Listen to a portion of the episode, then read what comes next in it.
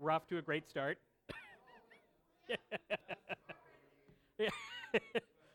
well, uh, good morning.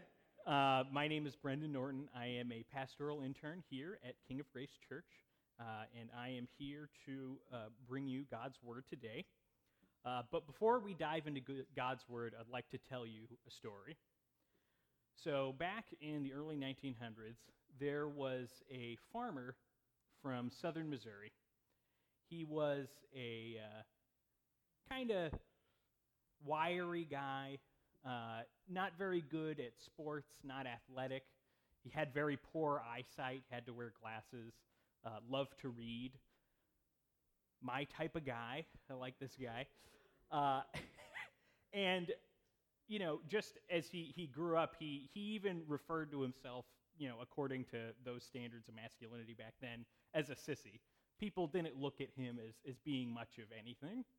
Um, so, you know, he's a farmer uh, and he graduates high school and he decides he wants to join the military.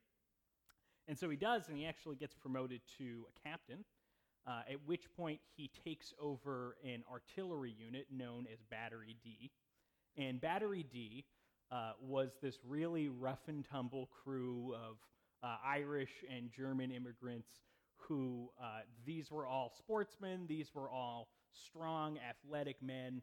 And when they saw this uh, rather unimpressive farmer come to take over the unit, they figured he's not going to last. You know, there's nothing going for this guy. Now, uh, this is early 1900s, and uh, at this stage, now he's a captain, um, the United States enters World War I. Um, and this is a point now where uh, we see the evaluation that his men had of him is going to be proven completely wrong. Um, the first time that Battery D was in combat, all of the men started panicking and, and running away as artillery shells are falling down. And this young farmer, uh, who doesn't have anything about him that you'd think is impressive, refuses to flee, stands his ground while shells are exploding everywhere, and he rallies his men to return fire um, and uh, participate in the battle, which he does successfully. Um, over the course of the war, he wins not just the obedience of uh, his men, but their respect and their love. Uh, he would always put their needs first. If there was a long march, he would make sure that they were adequately provisioned, that they had uh, enough rest on their way. And by the war's end, uh, and I think this is the only uh, combat unit in World War I to say this. He did not lose a single soldier. Every single man in Battery D who was with this farmer came back home. And now you're probably wondering who is this farmer? Uh, who am I talking about? And this farmer, this unimpressive man who no one thought could be a leader, uh, his name was Harry S. Truman. And if that name sounds familiar to you, it's because he uh, went on to become President of the United States, uh, led the country through the end of World War II, um, and led the country in the Korean War. And so, why do I tell you this story? Why do I bring this up? Well, what we're going to find in our passage today is that we can judge leadership, we can judge uh, maturity by very human standards um, by standards of appearance, by standards of culture, when in reality, uh, as we're going to find with the Apostle Paul, true Christian leadership uh, is worth is not in those things. Its worth is in the power God gives to it. Its worth is in the mercy that is shown through it. And its worth is in recognizing its authority given to it by God. And so now, um, if you will, turn with me to 2 Corinthians 10, chap- 2 Corinthians chapter 10. And while you're turning there, I'm just going to pray. Uh, Heavenly Father, we just thank you for uh, today. Just thank you for this opportunity to share your word. And I pray, uh, Lord, that you would empower um, what I say to touch hearts, to encourage, um, and ultimately to bring everyone here closer to you. And we just ask that in Jesus' name. Amen. So 2 Corinthians 10, uh, very long passage today. It's a whole chapter. Um, so I will just go ahead and read through it. I, Paul, myself entreat you, by the meekness and gentleness of Christ, I who am humble when face to face with you, but bold towards you when I am away. I beg of you that when I am present, I may not have to show boldness with such confidence as I count on showing against some who suspect us of walking according to the flesh. For though we walk in the flesh, we are not waging war according to the flesh. For the weapons of our warfare are not of the flesh, but have divine power to destroy strongholds. We destroy arguments and every lofty opinion raised against the knowledge of God, and take every thought captive to obey Christ, being ready to punish every disobedience when your obedience is complete. Look at what is before your eyes. If anyone is confident that he is Christ's, let him remind himself that just as he is Christ's, so also are we. For even if I boast a little too much of our authority, which the Lord gave us for building you up and not for destroying you, I will not be ashamed. I do not want to appear to be frightening you with my letters. For they say his letters are weighty and strong, but his bodily presence is weak, and his speech is of no account. Let such a person understand that what we say by letter when absent, we do when present. Not that we dare classify or, or compare ourselves with some of those who are commending themselves, but when they measure themselves by one another and compare themselves with one another, they are without understanding. But we will not boast beyond limits, but will boast only with regard to the area of influence God assigned us to reach even to you. For we are not overextending ourselves as though we did not reach you, for we were the first to come uh, all the way to you with the gospel of Christ. We do not boast beyond limits in the labors of others, but our hope is that as your faith increases, our area of influence among you may be greatly enlarged so that we may preach the gospel in lands beyond you, without boasting of work already done in another's area of influence. Let the one who boasts boast in the Lord. For it is not the one who commends himself who is approved, but the one whom the Lord commends. Now, uh, pretty long passage, uh, so we're going to go somewhat quickly through it. Um, but before we actually dive into explaining the passage, there's kind of an important little bit of uh, technical information we have to take care of. So, uh, last week we had a sermon from uh, 2 Corinthians chapter 9, and that passage ends, that chapter ends with Paul saying, Thank God for his indescribable gift or inexpressible gift. Uh, as we've gone through this series, we've seen that 1 Corinthians 1 through 9 has been very encouraging. It's been very conciliatory to the Corinthians. We know that 1 Corinthians itself was a hard letter for them to read, but now we're we're going through first uh, second corinthians everything is a little more cheerful a little more encouraging but all of a sudden we get to chapter 10 and everything starts to change the tone shifts very dramatically uh, from one of encouragement to one of defensiveness it's as if I was talking to one of you and said, you know, uh, I just really appreciate you, Kelly. Uh, I love uh, all the things that you do. Um, and by the way, how dare you? it's a little jarring, it's a little confusing. Uh, and some have viewed uh, this section, and this section really goes from chapter 10 to 13, as so shocking, so jarring, that they think it's not even part of Second Corinthians. They think it's a different letter that Paul wrote and that someone just stitched it together into this part of Second Corinthians. And once they start going down that uh, kind of rabbit hole, they start finding other areas of Second Corinthians that maybe don't fit the perceived tone. So parts of chapter 7, also not part of the original letter. Uh, parts of chapter 2, not part of the original letter. Part of chapter 8, probably not even from Paul. It's from Qumran material, Dead Sea Scrolls. Uh, in the end, you kind of have a hodgepodge letter uh, that someone was very aggressive with cut and paste and creating. Um, and that's what we have as Second Corinthians. So, I am not of the opinion that Second Corinthians is a hodgepodge of letters or verses or anything like that. Um, I think that Second Corinthians is one whole letter written by Paul. Um, and the importance of this is I want you to have confidence in your Bible. I want you to have confidence that when you read it, you're not just reading uh, some you know blender of information that just came out in this form. Uh, this is intentional. This is uh, has integrity. This is the way that Paul authored it, and this is the way that God intended it. And so, saying that, I do have to explain why I think Second Corinthians, even this defensive section, is part of the original letter. So, first off, I'll say this. Uh, we have all sorts of manuscripts, hundreds of manuscripts, ancient writings, or copies of Second Corinthians um, from the ancient world, and none of them are missing this section. None of them have this section put in some other place or any of the other sections I mentioned. It's all all of them are the way that we have our Second Corinthians, chapters 1 through 13, same order, same deal. And that's important because there are other uh, parts of Scripture um, that we see don't fit into this pattern, like the story of the adulterous woman in John. Um, many scholars today don't think that that's part of John originally because we have manuscripts that have it in a different position.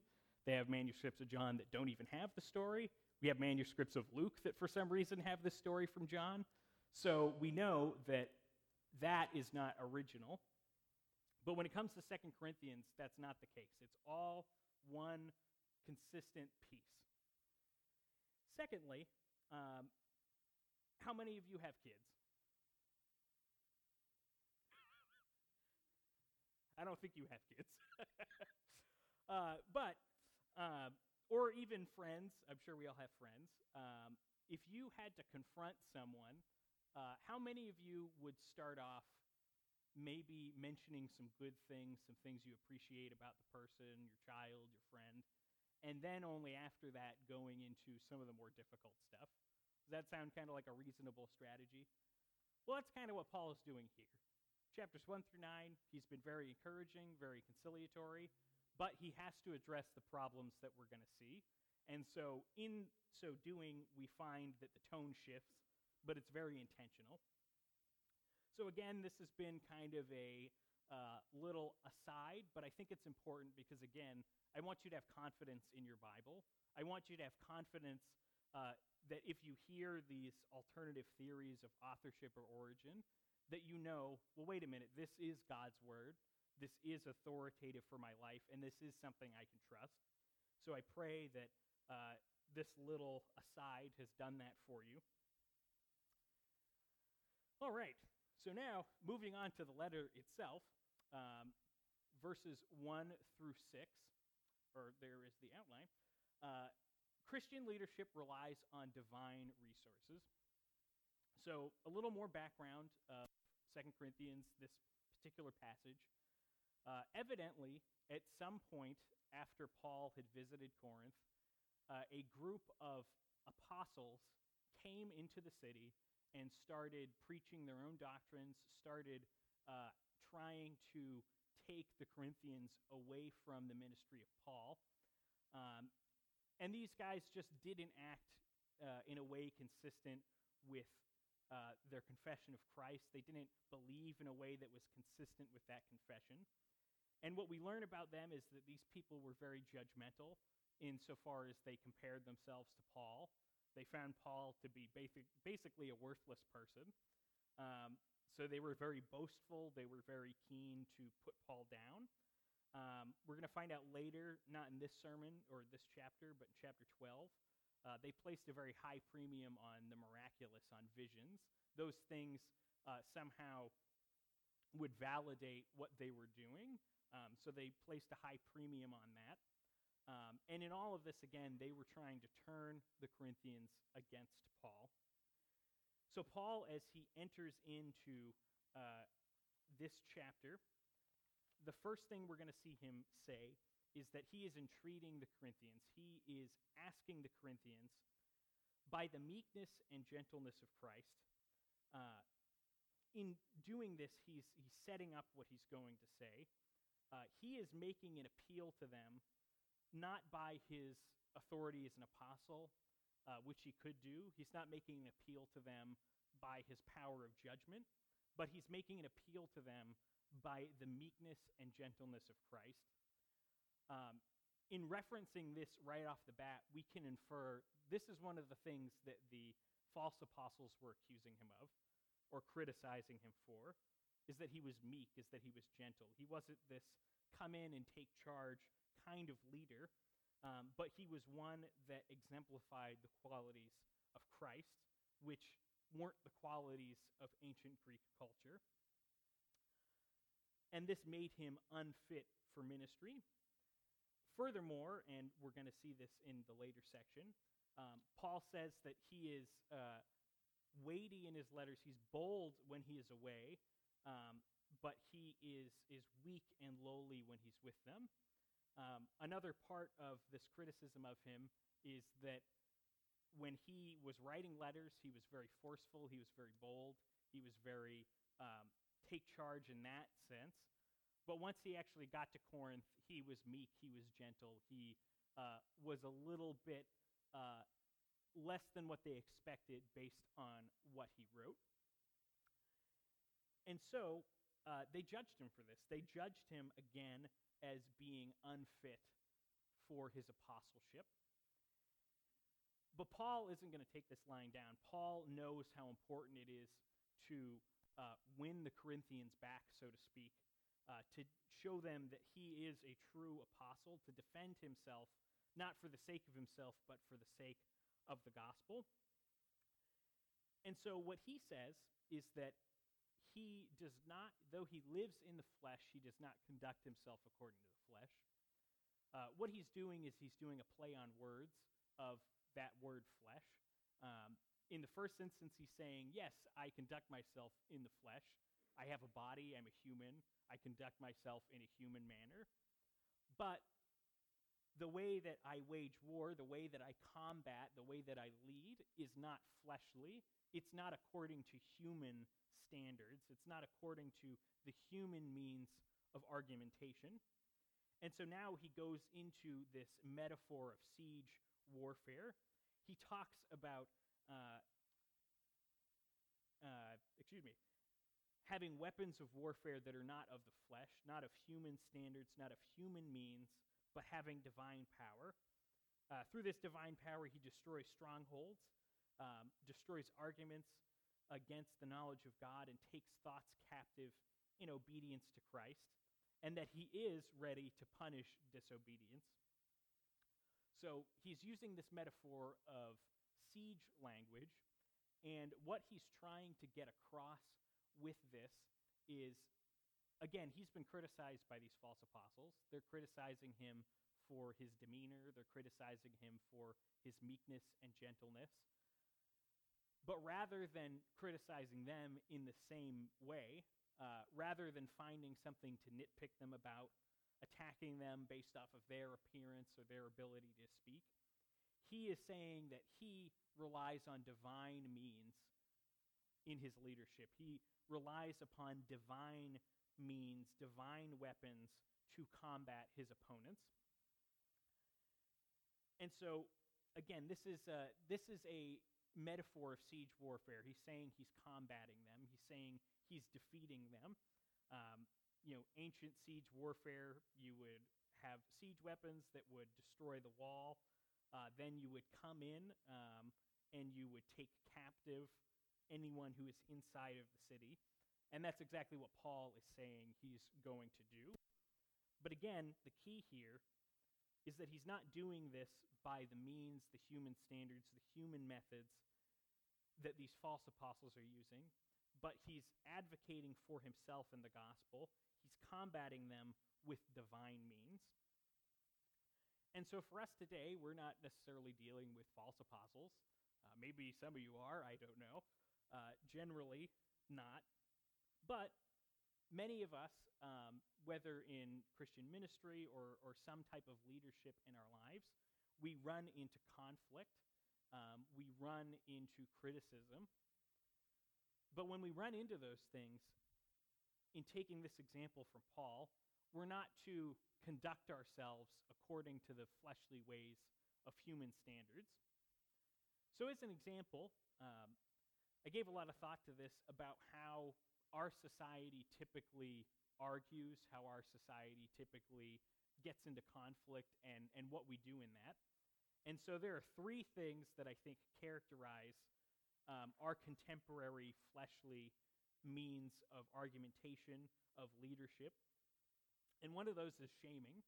Um, I'm sure you have heard of some celebrity or politician who said something a little off color or maybe said something on Facebook, and all of a sudden a mob descends on them and starts publicly shaming them. Uh, that's one method that our culture uses. Another method is uh, what's called owning someone. Um, there's a little slang for you. Uh, and basically, to own someone is to defeat someone in an argument in a way that humiliates them and demeans them. Um, if you go into YouTube and type in owning someone or just owning, you'll find videos of conservative owns the libs, uh, atheist owns the Christian, Muslim owns the insert whatever here, uh, and so forth. There's this, uh, this joy, there's this excitement in humiliating and demeaning someone in an argument. So that's a second uh, aspect of our cultural argumentation. And finally, and, and kind of part of all of this, is there's a very strong vindictiveness. Um, if someone on your side, your team, so forth or so on, is shamed or owned or whatever, um, there's a vindictiveness where you then want to do that to someone on the other team. You want to own or shame or humiliate or demean someone on the other side. And that's unfortunately the way that the world conducts itself in argument. Uh, that's the way it conducts itself in leadership, um, looking at politicians, looking at uh, people in leadership. And sadly, that's something that I've seen Christians do as well. Um, Christian leaders, Christian uh, influencers, so to speak.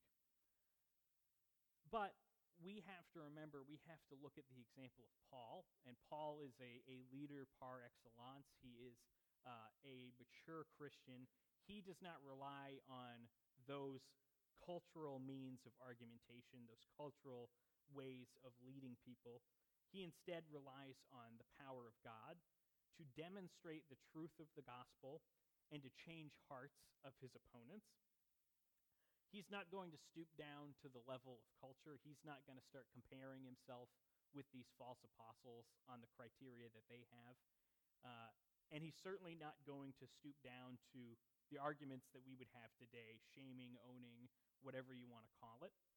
And so, as we conduct ourselves in uh, society today, as we are ambassadors to Christ, as we're leaders in whatever uh, sphere God has given us, uh, we have to resist the urge to conduct ourselves that way. Instead, rely on God because He has the power um, to change the minds of our opponents um, and to give us a good, godly defense. And so that's the first section we have. And now moving on to verses 7 through 11. Excuse me. We're going to find another aspect of Paul and Christian leadership. And what we're going to find is that Paul is able to judge, he's able to met out punishment, but he's reluctant to do so, and that is very important. So, uh, going into verse 7, uh, Paul says, Look at what is before your eyes. If anyone is confident that he is Christ, let him remind himself that just as he is Christ, so also are we. Paul is uh, saying to the Corinthians, look at look what's in front of you these false apostles are saying that I'm not an apostle. But if you look around you, the reason your Christian community exists is because of my ministry to you. Um, if someone is going to say that he is Christ's, let them know that I'm also of Christ because you're the evidence of that. So Paul is continuing his defense, continuing his argument. Uh, and he goes on to say, even if I boast a little too much of our authority, which God gave for building you up and not destroying you, I will not be ashamed, for I do not want to be frightening you with my letters. Paul now uh, transitions to talking about the nature of his authority. And what he says is that the authority God has given him is for building the Corinthians up, it's not for destroying them. Paul recognizes that, unlike, say, you know, the prophet Jeremiah, who God gave him a ministry of building up and tearing down. Um, encouraging and then, you know, divine wrath judgment. Um, Paul has a ministry of building up. Paul has a ministry of encouragement to the Corinthians. These are God's very flawed spiritual children, but these are the people that Paul has given himself to, and he loves them. And he doesn't want to frighten them. He said harsh things in his letters. In 1 Corinthians, he's meted out a degree of judgment on some, uh, and he's certainly spoken in a very uh, bold manner. But that's not his aim. His aim isn't to focus purely on the disciplinary, to focus purely on those difficult things, but ultimately to encourage. So he wants to let them know I am, uh, I am not trying to frighten you with my letters, I'm trying to encourage. And this is important, and this gets to the point of the passage is that Paul is saying to them, he's not eager to punish, he's not eager to met out judgment against them. Paul loves them. Paul has a ministry to build them up. And Paul doesn't want to have to be forced to use drastic measures. And this is very much a characteristic not just of Paul, not just of Christian leadership, but it's at the very heartbeat of God Himself. Now, we know that God has wrath. We know that God hates sin. We know that God will punish sin. But that is not something that grants him a sadistic pleasure. That is not what he is out in the world to do ultimately. It says in Ezekiel 33:11, "Say to them, as I live, declares the Lord God, I have no pleasure in the death of the wicked, but that the wicked turn from his way and live." God takes pleasure in repentance. God takes pleasure in people turning away from sin and is only reluctantly willing to judge. He is able to judge. He will judge. He will be consistent with his character in meting out that judgment. But it's not something he derives pleasure from. It's not something that God is excited about in the same way that he's excited about mercy, the same way he's excited about forgiveness. And so Paul is saying much the same about himself he is reluctant to met out punishment, but he is able and willing to do so if they force him to. And so that's what we see in verse 10. Uh, For they say his letters are weighty and strong, but his bodily presence is weak and his speech of no account. Let such a person understand that what we say by letter when absent, we do when present. We've seen the reluctance of Paul to judge in uh, the preceding verse, but here Paul is being firm. If this behavior continues, if these false apostles continue in their statements, I will judge, I will bring punishment for that. But again, that is not the point of Paul's ministry. That is not the part that excites him. That is the part that he will do uh, because it is necessary. But it is not the part that he does joyfully. And so, restating the point, Paul demonstrates that Christian leadership is reluctant but able to judge. And so, to give you an example of this, um, I went to North Point Bible College right across the street. And uh, while I was there, we had RAs, and weren't exactly like normal college RAs. They uh, kind of enforced the rules. We had a lot of rules, and uh, one of them was we had to clean, keep a really clean room. Uh, and so one day a week, they'd come when we weren't there and inspect our room. And if we got like three messy things on it, uh, we'd get fined. And there were some RAs who were very zealous about finding people um, and finding reasons uh, to mark us off for you know uncleanliness or whatever. Um, not a huge fan of that. But there was one RA, uh, and his name was Richard Brooks, and he had a very different philosophy. Um, he was very reluctant to fine anyone. Um, he understood that the whole purpose of, of this system was just to encourage some discipline, some cleanliness. Um, and so he wasn't out to get anybody. He didn't get his jollies from finding people. And only under very drastic circumstances would he actually find someone. Like if someone left a jar of milk under their bed, which someone did, he would find them in that case. But, you know, if your desk was messy with papers because you were studying, he understood. And so this is the kind of attitude that Paul has for the Corinthians. He understands his role is to encourage, he understands his role is to help and support. And only reluctantly, under these drastic circumstances which the false apostles are forcing him into, is he going to judge. So, again, Christian leadership, as exemplified by Paul, is able to judge, but it's reluctant to do so. It focuses on mercy, but will judge if necessary.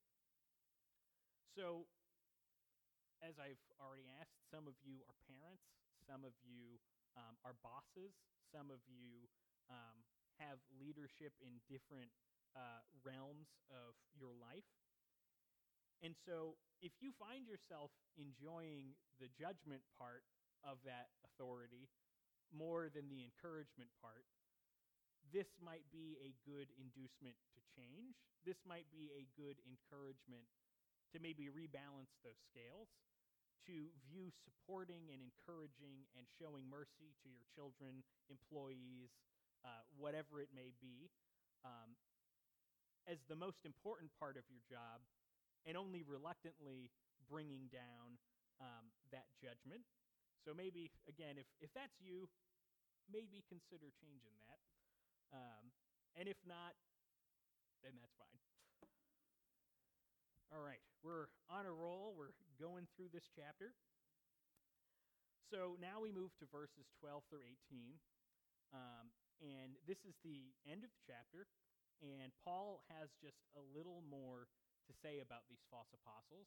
And what he's going to say is going to help us recognize that uh, good Christian leadership recognizes its own sphere of authority. It recognizes its limits and its bounds and its authority within those bounds.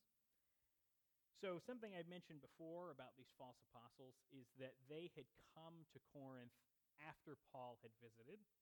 Um, they weren't there originally.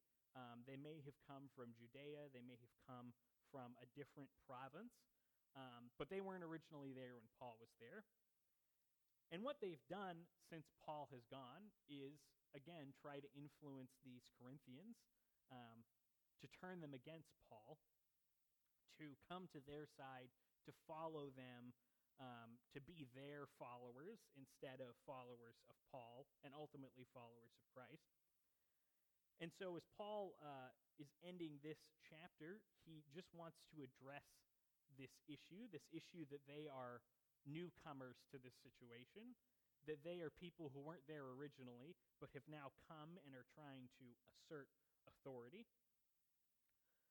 Uh, so, Paul, uh, first off, he says just about these false apostles um, that he's not going to compare himself with them um, as they have been comparing themselves with each other and with Paul.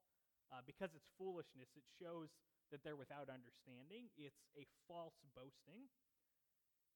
But Paul, verse 13, is not going to do what they do. He's not going to boast beyond limits, but he's only going to boast with regards to the area of influence God had assigned him uh, to reach to the Corinthians.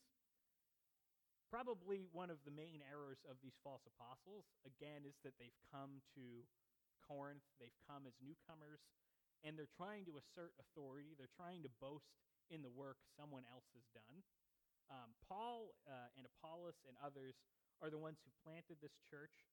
Uh, they're the ones who have given uh, their lives for the sake of the church. They've loved the Corinthians. But now these newcomers show up after everything's said and done, after everything's all built, um, and are now trying to boast that this is their work, to boast that these are their people. And Paul isn't going to have any of this. Um, consistently throughout this end section, he says, We're not going to boast beyond limits. Um, we're not going to boast of work done in someone else's area of influence. Um, Paul, he's the apostle to the Gentiles. He is uh, just a great man of God, but he recognizes where his authority is. He recognizes the sphere um, that God has placed him in. And as we see in verse uh, 15, he hopes that sphere increases. He wants to reach uh, to other Gentiles who are not believers to convert them to the gospel. Um, he wants to preach in other lands, but he's not going to boast of the work that others have done. He's not going to interfere with those areas of influence. If he's going to boast, he's going to boast in the Lord. Um, he is going to boast in knowing God. He's going to boast in what God has given him and not boast in what God has given someone else, not boast in someone else's territory, someone else's um, sphere. And so Paul is criticizing these false apostles because that's exactly what they've done. They've come into someone else's sphere of authority, they've come into someone else's mission field, and they are now asserting themselves as if this is their place of ministry, as if this is their place of authority. And Paul recognizes that this is wrong because he recognizes that Christian leadership has its own sphere of authority, and it recognizes that that authority is confined to that sphere. And so, thinking through this, uh, maybe as an example, um, imagine you coach a sports team. Um, I certainly want to coach a sports team, uh, but maybe you would. And imagine now that someone from a different team, a different coach, suddenly comes into your practice and starts ordering your uh, players around. That that wouldn't make any sense. He's not the coach of the team. He's the coach of a different team. So why is he coming in and doing this? Uh, this is very much what these false apostles had done. They were a coach of a different team, and they are now trying to become the coach of Paul's team. And that's inappropriate because it's the sphere that God had given to Paul. And so, as we think through applying this to our own lives, um, you know, we don't have a, a sphere of authority like Paul did um, of, you know, a mission to the Gentiles or a whole city or something. But we do have different spheres of authority and relationship and leadership. So many of you, again, are parents, um, and it would be very inappropriate of me, who is not the child, the parent of your child, to come in and tell you what to do with your kid. That would be inappropriate of me. Um, I do not own, say, Savior Labs. Paul Parisi does. So it would be inappropriate of me to come into the office and tell Mattia to get me coffee. There you go. And so we need to recognize, um, just as we lead in whatever sphere God gives us, um, that we have our own zone, we have our own lane, and that we are not to trespass inappropriately into other people's lanes and other people's sphere. Um, that doesn't mean we can't offer advice or encouragement. Um, that's not what Paul is saying, but that directly taking authority over those situations is something that would be inappropriate. And so, if we have uh, leadership in any sphere of life, we need to recognize that that is ours and recognize that other spheres belong to other people. And so, just wrapping up uh, what we've seen in this passage, um, it's all about leadership. And so, the first thing we see is that we're not to preach or argue the gospel and lead in a way that culture does. We're not to um, stoop to the level of culture um, in the way that we conduct ourselves in leadership. Secondly, we see that in Christian leadership, though there is the ability um, and the responsibility to judge, it should be done reluctantly. It shouldn't be done as uh, the primary joy we get from leading, whether it's our family or employees or whatnot. There should be a preference for mercy, um, but a firmness to judge if necessary. And finally, whatever leadership sphere we find ourselves in, parents, um, employers, so forth and so on, we recognize that we have a sphere, and that's our sphere, and we don't interfere with the sphere of others. We allow God to do his work through the gifting authority he has given to other believers uh, in whatever sphere that they have.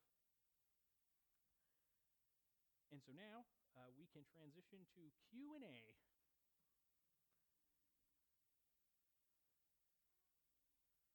Any questions, concerns?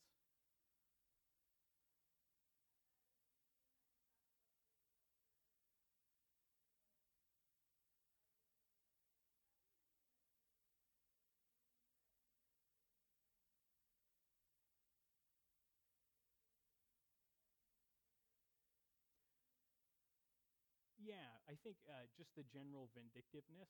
Um, so wanting to, you know, if someone on your team is shamed or owned or whatever, you then want to do the same to someone on the other team. So just kind of that revenge idea.